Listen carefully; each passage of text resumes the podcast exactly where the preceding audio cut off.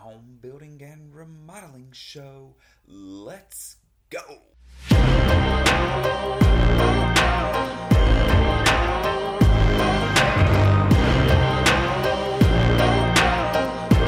Welcome, everybody, to the home building and remodeling show. My name is Chris Kirby, and I'll be your host. I am the owner of three construction companies on the Alabama Gulf Coast. The show is about residential construction. We're going to cover topics of home building and remodeling. Are you thinking of doing a remodel or building a home? Are you a contractor looking to improve your knowledge base or grow your business? Have you ever done a remodel project or built a home?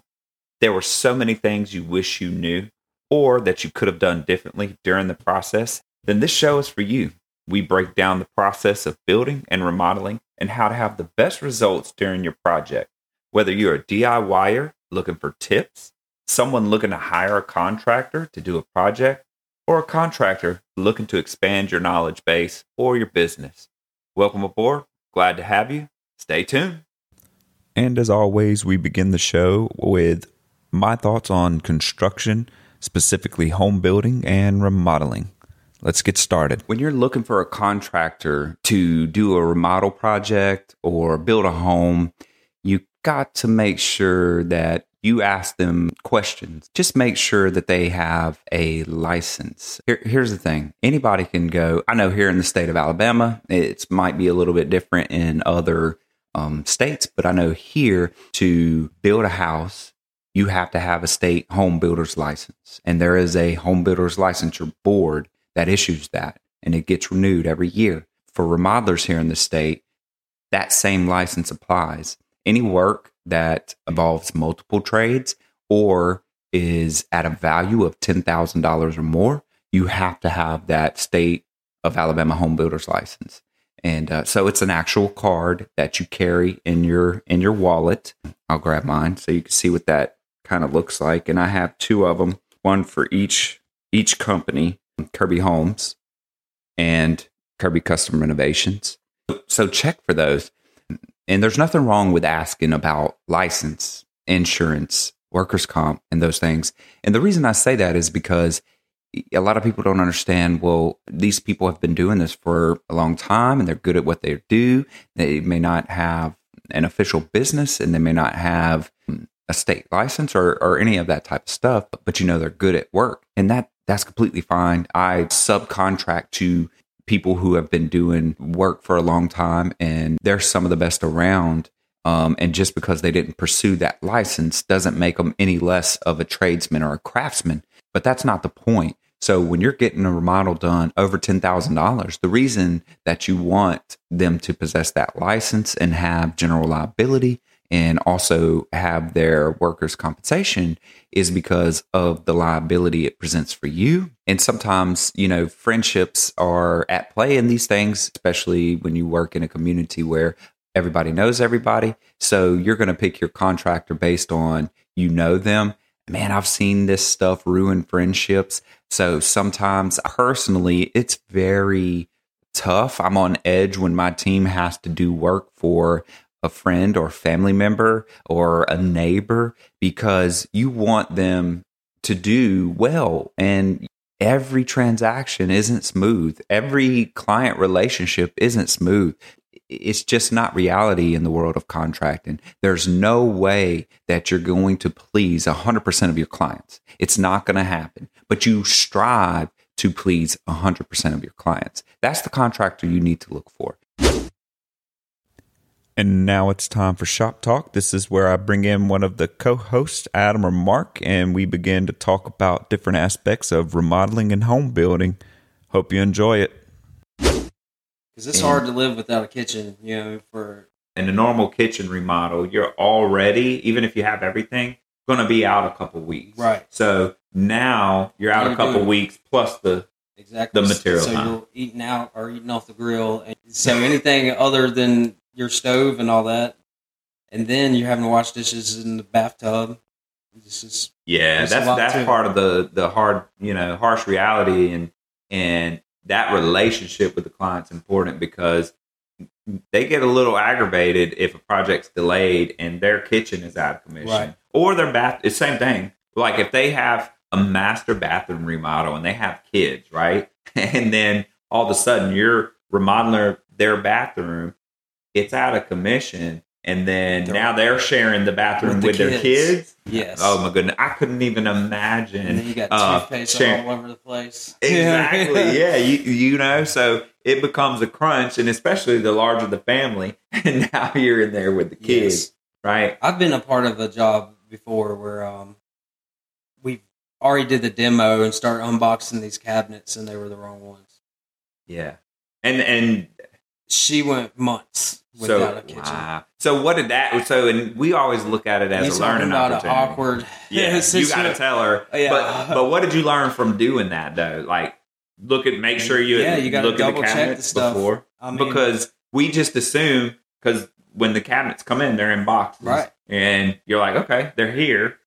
So unless you actually peel that that box yeah, and and look, make sure they're the right color. So all right, and then it It takes don't really matter because if you're missing any of the base cabinets or one's damaged, you're out until that next one because you're not going to get a countertop until all your bases are in, anyways. Yeah. So you can't have a sink until that's done. Of time. Yep. I mean, And and really, when you're doing cabinets, missing cabinets is a pain because when you're setting cabinets, all of those pieces really need to fit nice and snug.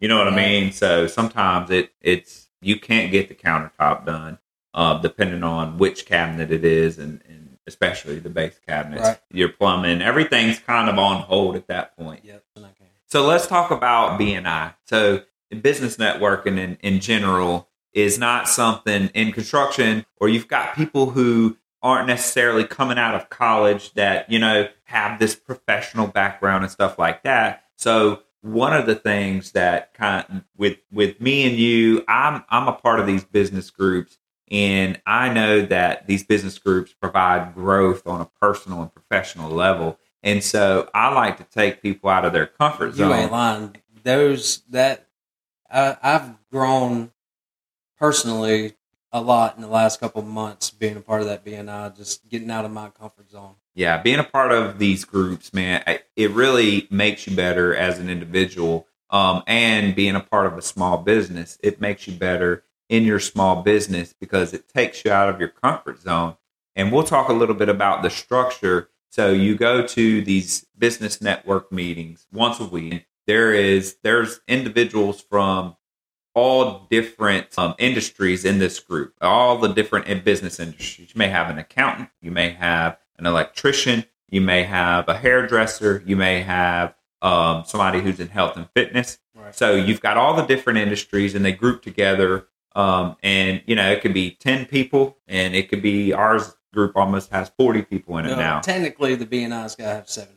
All right, so 17, at least 17. Sorry. So um, you're in there, and basically you go around and you do a 60 second speech on who you are and what your company's about, and essentially what you're looking for, also known as the elevator pitch. And and that can be very nerve wracking to people. Yes. So the first time, you know, you got one minute. Yeah. Uh, well, ours has got a minute because we only got, uh, I think, 22 members. But Yeah.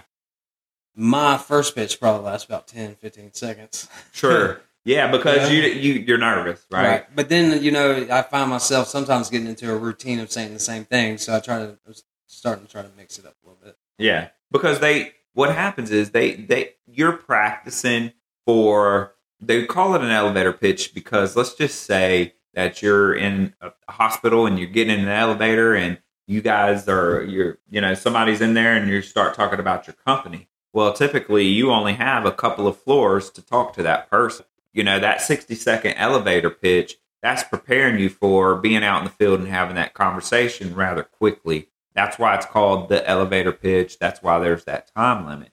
You have to be able to project your best self and put your company in the best light and make them understand what you do in that 60 second period. So by doing it every single week, it becomes redundant, but you also know what you're going to say in the moment when you meet anybody, when you're talking Exactly. about your company. Not having that background, some there's some people that are very professional in the group. You get a mix of everybody. You establish the connection. So You talk about like relationships with these folks too. Like I had a one-on-one earlier with a young lady Yeah. and um, she came here to the office and we sat down and talked about our two businesses. She's actually setting up with Candace for Candace to come and give her some design pointers next week. Actually, Nice. Most of the time, it's not a I join the group and I'm instantly going to be able to hand out referrals Right. situation. Right. It takes a little bit of time sometimes to get established in this group, and you're really putting your trust in these people. So after you've been there for a while, trust me, the referrals do start to come. But more than that, you're starting to form relationships, and most of the people are local. And so sometimes the relationship, I would say most of the time, the relationships that you form are the most important part of Yes. the BNI network. And it doesn't have to necessarily be a, a, an official BNI. I know there are a any couple networking group. yeah. One of the things that I would recommend is for you to get out to or find a local business networking group in your hometown. Join that group. Put yourself out there. Don't be scared. We've been trying to get a plumber to our group um, forever now, and it's very hard as a as an individual contractor, especially. And I know this is for multiple industries, but but in our world, in home building and remodeling, it's hard for that plumber to see the value in the group for because two hours. yeah, know? because yeah, you're you're there for an hour and a half, two hours a week, and they could be in the field making money, or they've got a job to get to. right. But what they're failing to realize is that they're generating business by being there and meeting these people. So the other people in the group, they're going to put your name out. So if you've got a hairdresser in the group, she's got 30 clients a week. She's Right? probably the the most. Our hairdresser is probably probably the most successful one As far as giving referrals, right? Yeah, because because everybody's taking their daughters and stuff, and that's see- where you walk into the group and I, and I have uh, one of our team members that's going to join another group and uh, he comes to me and he says chris i don't necessarily know how these people can help me and i can help them so i said you know because he was like well one does hair and the other one does this and I, don't, I don't know how that works out for us and that, and he's really raw right i said you need to be in this group. I really think it'd be beneficial for you because he knows how to build, he knows how to remodel. But this group for his professional development and get getting outside of that comfort Right. Is is going to make him reevaluate how business relationships work. right. So that hairdresser that he doesn't she does hair. How can she help a contractor? she might have a friend that's wanting to build a house. Bingo. They're sitting there getting their hair cut and the they're first person she's gonna Exactly. you know? Um, and you got to establish that rapport. Being in the group doesn't necessarily mean this person's going to give you the referral, Right. Right? You've got to show up. You've got to be consistent in that group because if you're not, then they're going to be less likely to Right. put your name out there. And if you are consistent, even if they know a contractor, right, over time, you build that relationship and they're going to eventually start giving your name out because they've seen you, they've built a relationship. So it doesn't matter what industry they work in, they're all connected. They're all looking to us build a house or get a bathroom remodel. So sometimes they're just talking about it. You want to keep your your name at the top of their mind. That's why going to these groups and Every being consistent And that's what the Yeah. consistency is about. and then you start getting the referrals and that's organic advertising. you keep telling them your needs every week, and then you know they're always listening out for that when they're doing their thing around their people. You know? exactly. If you hear, "Hey, I need to get my hair done." Boom. I know where to send them. Exactly. And you're going to do that and you're going to be more inclined to do that if they have been doing the same thing for you. You feel a little more obligated because they've been sending you business. You want to return that. And so any of these business networking groups, official BNIs or not, they're very lucrative as far as personal um, development, professional development, and uh, relationship. Right. Thanks for joining us today. As always, we are grateful for our listeners and your continued support. Please subscribe to our YouTube channel. Follow us on social media via Facebook, Instagram, and TikTok.